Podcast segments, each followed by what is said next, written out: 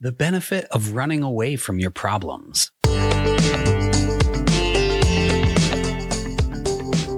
your host and flow state coach, Dr. Josh Smith, and welcome to the High Flow Lifestyle Show, where I take a unique approach to personal growth for entrepreneurs and self employed business owners. These quick little shots will help you consistently lead a high flow lifestyle and live life to the fullest. I don't think anyone has given you the advice before to just run away from your problems. Well, I take pride in being the first then. Let me explain what I mean by that though. What I'm really talking about today is runner's high. Running has become one of my flow triggers, and I'm a big proponent of everyone getting into it. I love it for the ease of literally only needing running shoes. And technically, there are even barefoot runners out there, but I'm not that hardcore. But before you just fall into defense mode about how you've tried it before and you hate running, and believe me, it took me a while before I got into it also. But once you get those feelings of euphoria after a run, you might start to change your mind. Actually, chemically, you're starting to change your brain. So let's start there. For me, about 25 minutes into it, the pain and discomfort melt away. I start to think and see things a lot clearer. I have deeper thoughts and connections between things.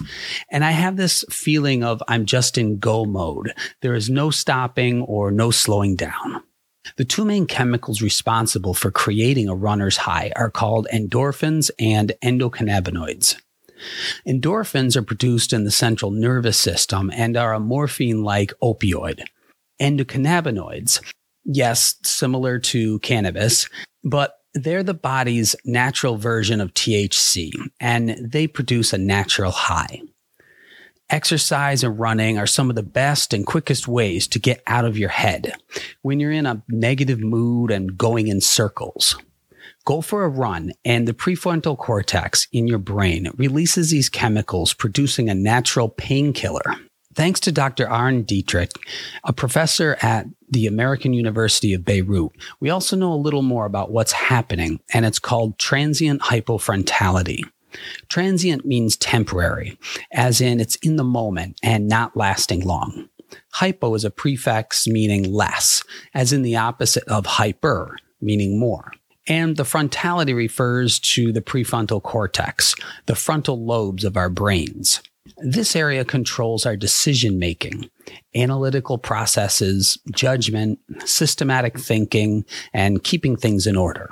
So transient hypofrontality means that for a while, under the right flowy conditions, the inner critic and judgment part of our brain shuts down.